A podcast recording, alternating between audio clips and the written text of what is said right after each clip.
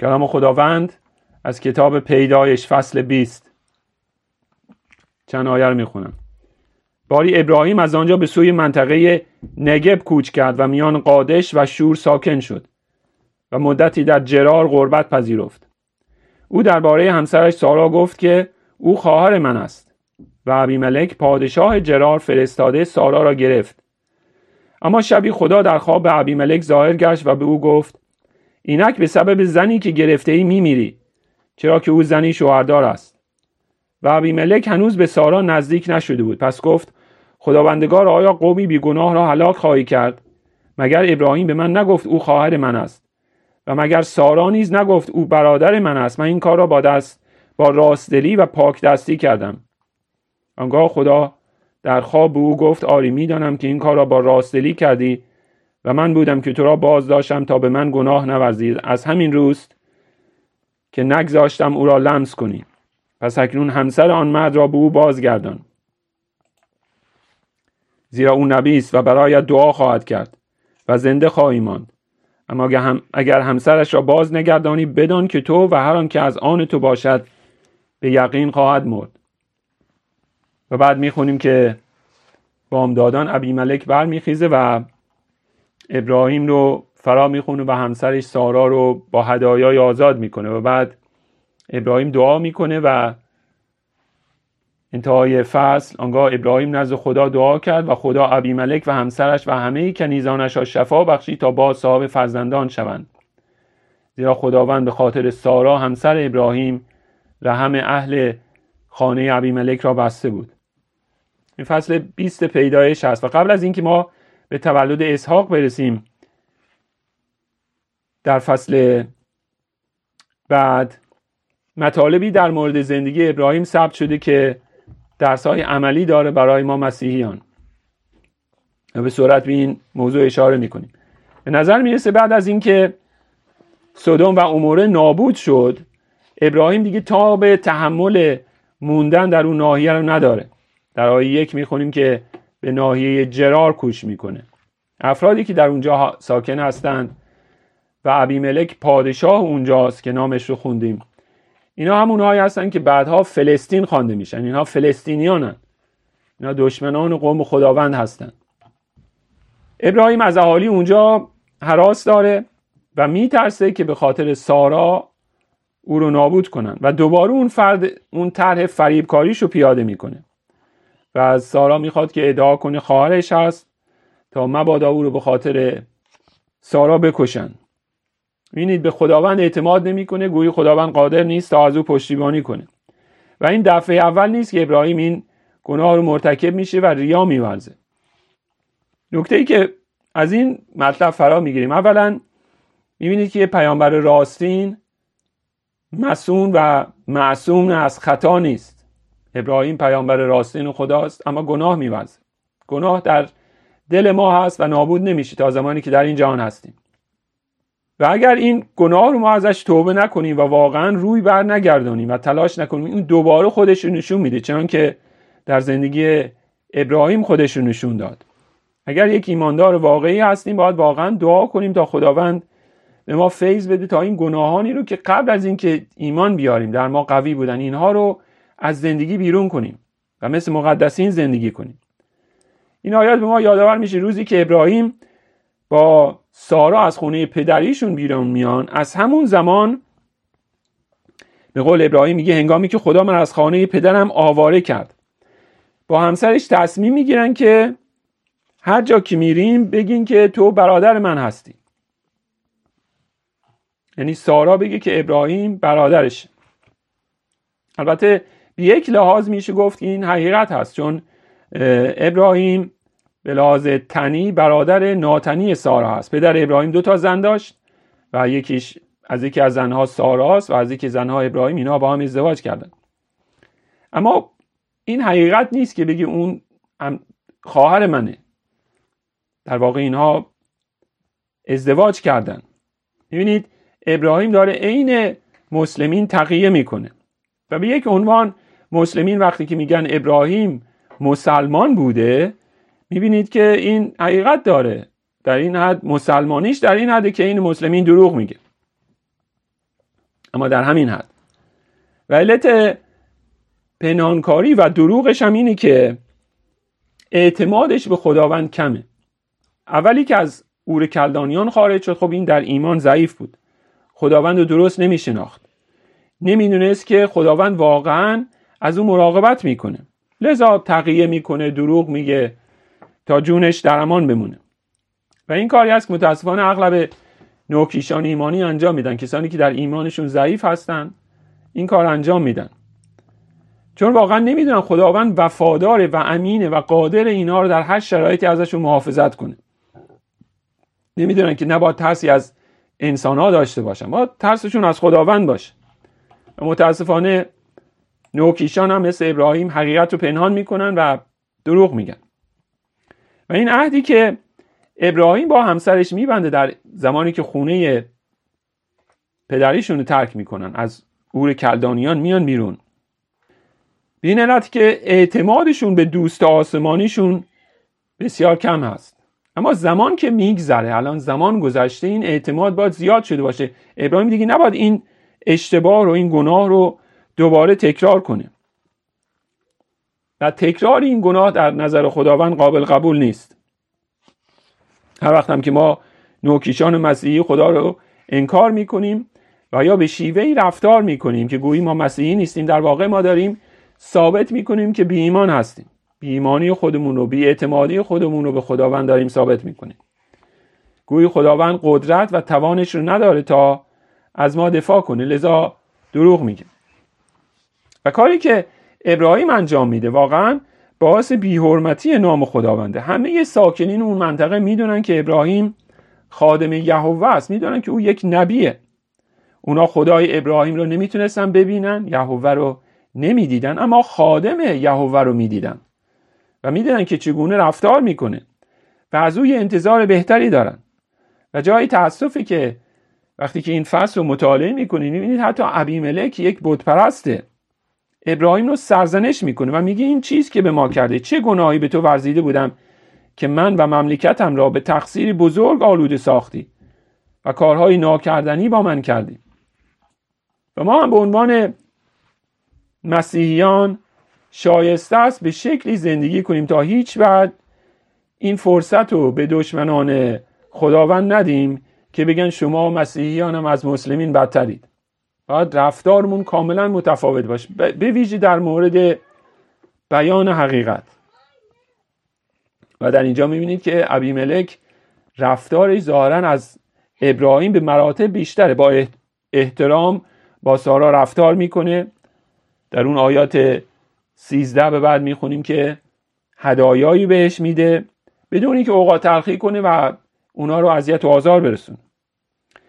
پس سوی دیگه این تصویری که کتاب مقدس به ما میده تصویر واقعی هست از زندگی پیامبران و مقدسین. همه ای ما خطاکار و گناهکاریم. برخلاف اون کتاب آسمانی مسلمین که پیامبرانشون رو معصوم نشون میدن کتاب آسمانی کلام مکاشفه ای راستین خداوند گناهان و خطایای پیامبران رو نقل می‌کنه. ابراهیم گناه میورزه موسی گناه می‌کنه. داوود نبی حتی رسولان مسیح پتروس گناه می‌کنه. همه گناه میورزن. اما می‌بینید فیض خداوند در کاره و اینها رو مبدل میساز به قهرمان های ایمان. همون قدرتی هم که بینا توانایی میده و اینها رو مقدس می‌سازه. باید بیاد داشته باشیم. این قدرتی هست که خداوند عیسی مسیح رو از مردگان رستاخیز داد. اگر این قدرت به ما حیات تازه رو داده اگر ما مسیحی شدیم این قدرت در اختیار ما هست در ما کار می‌کنه. ما رو آماده میساز و قوی میساز در برابر وسوسه هایی که در انتظارمون هست. و این اتفاق داره برای ابراهیم روی میده. اما درس هایی که از این واقعی می‌گیریم چه هست؟ می‌بینید ابراهیم هم با اینکه یک پیامبر راستینه به گناه میفته و چنان که گفتیم تا زمانی که در این جهان هستیم از وسوسه ها و از گناه در ما نیستیم.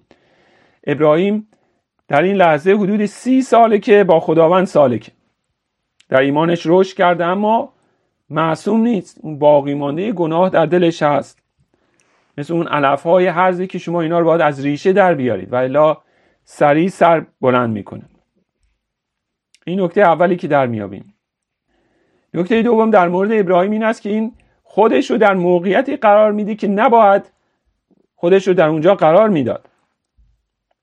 ابراهیم بهتر بود که پا به سرزمین فلسطینیا نمیذاشت. اونا اقوام بی خدایی هستن. باید در همون بیابون در چادر زندگی می‌کرد. یاد خداوند ما عیسی مسیح به ما یاد داد که چگونه دعا کنیم. در اون دعا چی میگیم؟ میگیم خداوند ما را در وسوسه میاور بلکه ما را از شریر خلاصی ده. و خود ما هم نباید در موقعیتی قرار بگیریم که به وسوسه بیفتیم. جایی بریم یا در مکانی قرار بگیریم که می‌دونیم امکانش از گناه به گناه بیفتیم. وارد اون مکان یا موقعیت نباید بشیم. من خداوند همیشه از مقدسین خودش دفاع می‌کنه. این نکته رو هرگز فراموش نکنید. شما اگه مسیحی واقعی هستید نباید ترسی از کسی داشته باشید. خداوند از شما دفاع و پشتیبانی می‌کنه. وقتی که اون اتفاق برای ابراهیم میفته سارا رو می‌برن به حرم ابی ملک بینید چه اتفاق میفته. خداوند در خواب اون ابی ملک هشدار میده. میگه اگر سارا رو بر نگردونی بدون شک خودت و خانوادت خواهید مرد. هرچند ابراهیم گناه می‌کنه شایسته نیست اما خدای ابراهیم او وفاداره. خداوند او رو رد نمی‌کنه. ولی ابراهیم باید به گناهش اعتراف کنه و اون رو ترک کنه. این کار انجام میده و برای ابی ملک حتی دعا می‌کنه. ظاهرا از اون زمانی که سارا وارد اون خونه شده اهل خونه رو خداوند به یک بیماری دچار ساخته و با شفاعت ابراهیم اینا دوباره شفا پیدا می‌کنن. و همین شکل اگه ما گناهی ورزیده ایم و یا با ترس از روی ترس خداوند خود رو انکار کردیم در حضور دیگران و گفتیم من مسیحی نیستم من مسلمونم. اینا باید کنار بذاریم باید به این گناه اعتراف کنیم و از خداوند به ما بخوایم تا به ما فیض بده. به ما این توانایی رو بده که مثل یک مسیحی زندگی کنیم و فراموش نکنیم خدای ما خدای زنده است خدای ابراهیمه خدای محبته و به ما یاری میده در زندگیمون تا مثل مقدسین زندگی کنیم. از این واقعی کوچیکی هست که بهش اشاره کردیم در زندگی ابراهیم قبل اینکه برسیم به فصل 21 در مورد تولد اسحاق. فصل 21 آیه اول. و اما خداوند چنان که گفته بود به یاری سارا آمد و خداوند آنچه را که وعده داده بود برای سارا به جا آورد. و سارا باردار شد و برای ابراهیم در پیری او پسری به دنیا آورد. در همان زمان که خدا به او وعده داده بود. ابراهیم پسر خود را که سارا برای زاده بود اسحاق نامید. و ابراهیم پسرش اسحاق را در هشت روزگی ختنه کرد چنانکه خداوند به او فرمان داده بود. ابراهیم صد ساله بود که پسرش اسحاق را برای او زاده شد. و سارا گفت خنده برا خدا خنده برایم ساخت. و هر که بشنود با من خواهد خندید. و نیز گفت چه کسی می‌توانست به ابراهیم بگوید که سارا فرزندان را شیر خواهد داد؟ با این حال در سن پیری او پسری برایش زادم باری کودک بزرگ شد و او را از شیر باز گرفتند و در روزی که اسحاق را از شیر باز گرفتند ابراهیم جشنی بزرگ برپا کرد. و اما سارا دید که پسری که هاجر مصری برای ابراهیم زاده بود تمسخر می کند پس به ابراهیم گفت این کنیز را با پسرش بیرون کن زیرا پسر این کنیز با پسر من اسحاق میراث نخواهد برد ما برای اینکه در ایمانمون رشد کنیم. بسیار ضروریه تو اون احساسات ناپاک از دل ما بیرون بشه. در وله اول ابراهیم با دست از فریب کاری برداره. اون عهدی رو که با همسرش سارا بستن که دروغ بگن و پنهانکاری کنن اینو باید بشکنه و کنار بذاره.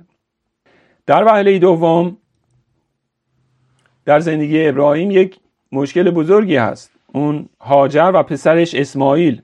اینها مانع پیشرفت معنوی ابراهیم هستند آیا واقعا دل ابراهیم هنوز نزد این دختر جوانی که براش یک پسری به دنیا آورده؟ آیا اگر بعدا مورد آزمایش قرار بگیره از سوی خداوند که اون اسحاق رو قربانی کنه آیا می‌تونه در اون زمان اون آزمون رو راحتتر انجام بده؟ چون با خودش فکر می‌کنه خب من هنوز اسماعیل رو دارم. اسماعیل میراث منو می‌بره. بذار اسحاق و قربانی کنیم. و به این دلایل هست که خداوند اجازه نمیده اسماعیل در اون خونه باشه. کاری که باید انجام بده اینه که این پسر را این کنیز را با پسرش بیرون کن. زیرا پسر این کنیز با پسر من اسحاق میراث نخواهد بود.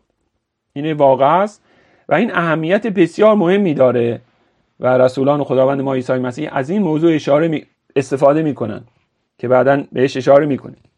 اما برای ابراهیم این کار ساده ای نیست. بدون شک برای یک پدر بسیار دردآورده که پسرش رو که دوست داره پسر اولش رو به این راحتی از خونه بیاندازه بیرون. آیه اول چنین می‌خونیم. اما خداوند چنان که گفته بود به یاری سارا آمد و خداوند آنچه را که وعده داده بود برای سارا به جا آورد. یعنی تاکید این آیه بر اینه که خداوند همیشه به اون که وعده میده عمل می‌کنه. می‌تونیم کاملا به خداوند و کلامش اعتماد داشته باشیم. ولی باید آماده باشیم تا صبر کنیم. باید صبر کنیم تا در زمان معین خداوند به وعدش عمل کنه. ما از اون زمان با خبر نیستیم. خداوند آگاه از زمانش ما آگاه نیستیم اما نیاز داریم به صبر. شما یه لحظه به ابراهیم فکر کنید. این زمانی که توی هاران بود اگر خداوند بهش می‌گفته باید سی سال منتظر باشی تا فرزند وعده به دنیا بیاد ابراهیم کاملا ناامید می‌شد. سی سال انتظار. کیه که بتونه سی سال انتظار بکشه؟ اما خداوند از اوی محبتش زمان معین رو به ابراهیم نمیگه. سرانجام که طفل به دنیا میاد اسم او رو می‌ذارن اسحاق. اسحاق در زبان ابرانی یعنی او میخنده. شما هم اگر منتظر خداوند بمونید. و خداوند وعدش رو به انجام میرسونه و شما نیز روز خنده و شادیتون خواهد رسید. اما نیاز دارید به صبر و ایمان. سارا ببینید چی میگه وقتی که صاحب اون فرزند میشه. خدا خنده برایم ساخت و هر که بشنود با من خواهد خندید. تقریبا شبیه همین بیان رو ما از سوی مریم داریم زمانی که خداوند ما عیسی مسیح به این جان پا گذاشت و یعنی انجیل لوقا فصل یک آیه 46 چنین می‌خونیم. پس مریم گفت جان من خداوند را تمجید می‌کند و روح من به رهاننده من خدا به وجد آمده زیرا بر حقارت کنیز خود نظر افکن زیرا هان از اکنون تمامی نسل ها مرا خجسته خواهند خواند. او شادی و لبخند نصیب همه کسانی میشه که منتظر خداوند میمونن. و خداوند به وعدش عمل می‌کنه. همون جوری که به وعدش عمل کرد و اسحاق به دنیا اومد اسحاق بزرگ میشه ابراهیم براش جشن تولد بزرگی رو می‌گیره. اما در این آیات می‌خونیم پسری که هاجر زاییده بود. اسحاق رو مسخره می‌کنه. مدت ها بود که سارا این هووی خودش رو تحمل کرده. ولی دیگه بیش از این تحملش رو نداره. جشن و شادی پسرش رو حضور این اسماعیل داره به هم می‌زنه. تا قبل از اینکه اسحاق به دنیا بیاد اسماعیل تنها پسر خونه است عزیز دردونه است. توجه همه به او جلبه و امیدواره که روزی وارث دارایی ابراهیم بشه. و حالا می‌بینه که یک پسر دیگه پا گذاشته به اون خونه و براش جشن بزرگی گرفتن و شروع می‌کنه به تمسخر کردن مشخصی که از روی حسادته. و بعد مادر اسحاق به ابراهیم چنین میگه میگه این کنیز رو با پسرش بیرون کن. اسماعیل فرزند ابراهیم هست ولی باید بیرون انداخته بشه. این موضوع بسیار مهم همونجوری که گفتم رسولان خداوند ما عیسی مسیح میان به این واقع اشاره می‌کنن. اون زمان اون یهودیانی بودن که خیلی به خودشون میبالیدن و می‌گفتن ما فرزندان ابراهیم هستیم. ما نسل ابراهیم این وعده ها به ما تعلق داره. فکر می‌کردن که چون به لحاظ شجرنامه یهودی زادن و خون ابراهیم در رگهاشون جاریه در نتیجه تمام وعده های خداوند به تعلق داره. این تصور اشتباهی بود که همه اون یهودیان داشتن. اونا فکر می‌کردن که به خاطر تولدشون قوم برگزیده خداوندن و هیچ کس دیگه این برکات بهش تعلق نداره. و زمانی هم که پولس می‌رفت و موعظه می‌کرد در بین غیر یهودیان در بین بودپرست های قرنتیه و افسوسیه و جاهای دیگه. و اینا ایمان می آوردن مسیحی می شدن و کلیساها رو را می انداختن این یهودیان می آمدن به دیده تحقیر نگاه می کردن و می گفتن ما هستیم که از نسل ابراهیم وارثان ملکوت و خداوند ما هستیم. ولی پولس که رسول راستینه بینا اشاره می‌کنه به همین موضوع اشاره می‌کنه. در رساله ای که به کلیسا می میگه شما یهودید از نسل ابراهیمین اما صرفا به لحاظ جسم مثل همون اسماعیل که اسحاق رو مسخره می‌کرد. میگه شما هم جایی در ملکوت خداوند ندارید. شما بیرون شدید چون ایمان ندارید. شما فرزندان ایمانی نیستید. و این یهودی ها هر جا که انجیل موعظه می‌شد این معلمین دروغین یهودی گرایان می‌رفتن به اون کلیسا. دست می‌زدن به این تعالیم غلط. در صورتی که قوم یهود به خاطر اینکه مسیحا رو نپذیرفته ایمان نیاورده از سوی خداوند ترد شده. دقیقا عین اسماعیل. خداوند اونها رو بیرون انداخته و خودشون خبر ندارن. پولس رسول در رساله غلاطیان فصل 4 از این واقع استفاده می‌کنه. و اشاره می‌کنه به ابراهیم و کنیزش هاجر و فرزندش اسماعیل. میگه اینا بیرون شدن. هر دوی اونها میرن به بیابون و از تشنگی به دنبال آب هستن. این شبیه وضعیت قوم یهود هست که از سوی خداوند ترد شدن و در بیابان این دنیا به دنبال آب حیات میگردن.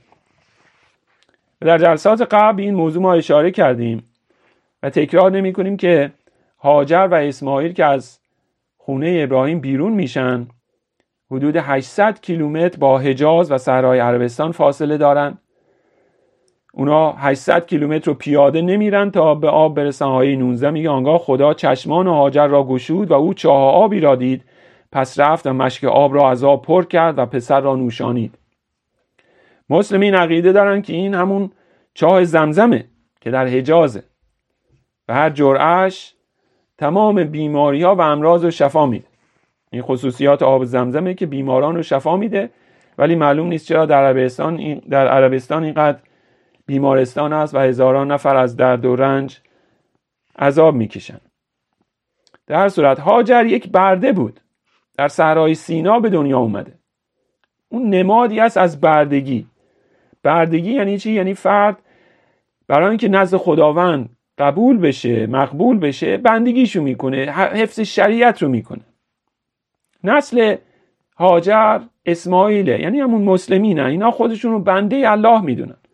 می‌خوان با یک سری کارهای بندوار نزد خداوند پذیرفته بشن. پولس میاد به این موضوع اشاره می‌کنه و میگه در غلاطیان فصل 4 آیه 26 زیرا که هاجر کوه سیناست در عربستان. و مطابق است با اورشلیمی که موجود است زیرا که با فرزندانش در بندگی می باشند اون نسل اسماعیل چه مسلمین چه یهودیان که سعی می‌کنن از, از طریق انجام یک کارهای مذهبی پذیرفته بشن اینا مطرودن نزد خداوند. اینها با فرزندانشون در بندگی هستن. ولی در قیاس با اونها سارا یک زن آزاده برده نبود. اون نمادی است از اون فیض خداوند که به رایگان عطا می‌کنه نه به خاطر بندگی و بردگی. فرزندان سارا آزادن برده نیستن. از قید شریعت آزاد شدن. و اگر خداوند رو خدمت می‌کنن از روی محبته. مثل فرزندانی که از پدرشون اطاعت می‌کنن نه از روی ترس بردوار. فرزندان هاجر و یا کوه سینا اشاره داره به جایی که شریعت به موسی داده شد. عربستان جایی که الله برای خودش یک خونه سنگی داره. اونجا مکان بندگیه. آیه 26 رو نمیگه. اما اورشلیم بالا آزاد است که مادر همه ای ما می باشد یعنی مادر همه ای ما مسیحیان ایمانداران راستین. پولس میگه در این اورشلیم آسمانی در این شهر آزاد جایی برای فرزندان هاجر نیست. همون جوری که ابراهیم هاجر رو و پسرش رو انداخت بیرون به همین شکل یهود از اون عهد خداوند از اون ملکوت خداوند بیرون انداخته میشن. تا روزی که اسحاق به دنیا نیومده بود اونها در منزل ابراهیم بودن. هاجر و سا... و اسماعیل در خونه ابراهیم بودن. ابراهیم اونا رو تحمل می‌کرد. توی چادر ابراهیم زندگی می‌کنن ولی به محض اینکه اسحاق متولد شد اسماعیل و مادرش باید بیرون انداخته بشن. همین شکل زمانی که که خداوند ما عیسی مسیح به این جان میاد. یهودیانی که بهش ایمان نمیارن بیرون انداخته میشن. چون این دو با هم جور در نمیاد. اسحاق فرزند وعده است فرزند ایمان نمادی هست از اون فیض خداوند از اون رستگاری که خداوند از راه ایمان و فیض عطا می‌کنه. به رایگان. اسماعیل فرزند برده است. مادرش یک برده است. اینها نمادی هستن از اون کسانی که سعی می‌کنن رستگاری رو از راه اعمال و از روی بندگی به دست بیارن از روی تلاش فردی. یکی از اونها زمینی اسماعیل از هاجر از عربستان. یکیش آسمانیه. اورشلیمی که آسمانی است البته می‌دونید مسلمین با این مطالب از لحاظ شنیدنی آشنا هستن اما اون چی که براشون از این واقعی تاریخی مهمه اسماعیلی که با هاجر به بیابون میره و بعد به چشمه زمزم می‌رسه و کل مطلبی که از این روایت تاریخی براشون مهمه همین اهمیت هست. همین مطلبه. و بعد این واقعه رو رفت میدن به حجاز جایی که 800 کیلومتر فاصله داره. و اون بودخونه عربی و ادعا می‌کنن که ابراهیم به اونجا رفت و اون بودخونه رو برای عرب ساخت. و این دروغ کامله. این مسلمین در دروغ بافی کاملا استادن. اول طرف رو اعدام می‌کنن و بعد براش پرونده سازی می‌کنن. اول اون بودخونه عربی رو در دینشون حفظ می‌کنن و بعد میگن خب این رو ابراهیم برای ما ساخت. دروغ محض. در صورتی که کل قضیه چیز دیگه ایه. ابراهیم دو تا فرزند داره. اینها دو تا نمادن. از دو گروه از مردم. یک گروهشون پذیرفته میشن یک گروهشون رو خداوند ترد می‌کنه. یک گروه مثل اسماعیلن از نسل هاجرن فرزند وعده نیستن حاصل تلاش فردی هن. سارا بچه دار نمی‌شد از ابراهیم خواست تا به اون کنیزش هم بستر بشه. این فرزند جسمانیه این فرزند نیست که خداوند وعده داده. و این نمادی است از ادیان زمینی از اون تلاش بشری برای پذیرفته شدن نسل خداوند و رسیدن به اون وعده. گروه دیگه از نسل اسحاق هستن. اسحاق فرزند که خداوند به سارا وعده داده. در زمان مقرر خداوند به وعدش عمل می‌کنه و او متعلق به اورشلیم آسمانیه. تولد اسحاق یک معجزه است. حاصل تلاش بشری نیست. این فیض خداوندی که اون این فیض خداوندی که اون بچه رو به اینا عطا می‌کنه. و رسولان خداوند به ما میگن که این نمادی هست از اون رستگاری و یا نجات که از راه فیض عطا میشه. از روی لطف خداوند به انسان ها و نه از روی تلاششون نه از روی بندگی کردن. و این مطلبی است که رسولان راستین و خداوند در رساله هاشون به اون اشاره می‌کنن به ویژه پولس در رساله غلاطیان. زیرا همونجور که گفتیم در کلیسای غلاطی عدهای از این معلمین یهودیگرا اومدن. و به اون غیر یهودیانی که اکنون مسیحی شدن اونا چی میگن؟ میگن شما که مسیحی شدید و به خداوند عیسی مسیح ایمان آوردید این کافی نیست. شما باید ختنه بشید باید مراسم سنت های یهود رو حفظ کنید تا خداوند از شما راضی بشه. و اینا قصد دارن این معلمین دروغین تا اونا رو برگردونن به بندگی به زیر یوغ شریعت. و بعد پولس میاد از این رابطه از این واقعی تاریخی استفاده می‌کنه. میگه آنچه که روی میده خداوند اجازه داد تا روی بده تا یه درسی به شما بده. همونجوری که ابراهیم اون پسرش رو که از زن بردش بود از چادرش انداخت بیرون. شما باید هر گونه اعتمادتون رو به کارهاتون و اعمال ثوابتون بیرون کنید. شما فقط نیاز به ایمان دارید. تنها ایمانی که ما رو نجات میده. چیز دیگه باعث نجات شما نمیشه. گاهی یک فرد حقجو انجیل رو میشنوه واقعا ایمان میاره. اون حیات نور رو تجربه می‌کنه. این تحول روحانی درش روی میده. ولی هنوز از نجات خودش این آرامش رو دریافت نکرده. خیال می‌کنه باید یک کاری رو انجام بده. خیال می‌کنه مثلا باید تعمید بگیره. باید تعمید بگیرم تا گناهانم شسته بشه. باید این کار انجام بدم. باید اون کار انجام بدم درست انجام ندادم. به ظواهر خارجی فکر می‌کنه. و فکر می‌کنه باید یه کاری انجام بده تا رستگار بشه اینا کاملا اشتباهه. این اشتباه بزرگی فقط محبت خداوند و فیضه که شما رو نجات میده. او ما رو زمانی که گناهکار بودی محبت کرد و از ابدیت در مسیح ما رو برمیگزینه. به خاطر شایستگی و رفتار ما نبود که خداوند ما رو برگزید. لذا به اون کارهایی که انجام دادید و یا انجام ندادید و حتی به اون توبه ای که کردید با اینها نباید اعتماد کنید. اعتماد ما فقط و فقط باید به خداوند ما عیسی مسیح باشه ما از راه ایمانه که رستگار میشیم. من از راه هیچ کاری که شاید بتونیم انجام بدیم. اگر چنین اسماعیلی در دل ما هست باید این از خونه دلمون بیاندازیم بیرون. او آزاد نیست برده است. فرزند وعده نیست. زمانی که ایمان میاریم ما بدل میشیم به فرزندان ابراهیم فرزندان خداوند. خداوند ما عیسی مسیح ما رو از قید گناه آزاد, آزاد می‌سازه. بیادارید همین مطلب رو که پولس بهش اشاره می‌کنه در مورد یهودیان. خود یهودیان هم در زمانی که خداوند ما عیسی مسیح در روی زمین بود برش تاکید می‌کردن. دائما بو نزدش می اومدن و سعی می‌کردن سوالای از او بکنن و غیره. و یک بار میان و میگن که ما فرزندان ابراهیم ما هیچ وقت تحت بردگی کسی نبودیم. و بیاداری خداوند به اونا چه گفت. گفت عیسی در جواب ایشان گفت آمین. آمین. به شما می‌گویم هر که گناه می‌کند برده گناه است و برده همیشه در خانه نمیماند اما پسر همیشه میماند. اون فرزند برده اسماعیل کسانی که از روی بردگی می‌خوان نزد خداوند پذیرفته بشن. هیچ جایی در ملکوتش ندارن. اما پسر همیشه میماند. کسانی که اون تحول روحانی رو تجربه می‌کنن بدل میشن به فرزندان خداوند اینها هستند که در ملکوت خداوند میمانند. اما که اشاره شد بیرون کردن هاجر و اسماعیل برای ابراهیم کار ساده ای نبود. این باید بسیار دردناک می بود برای ابراهیم. کلام خداوند چنین میگه پس ابراهیم صبح زود برخاست و نان و مشکی آب برگرفت و به هاجر داد.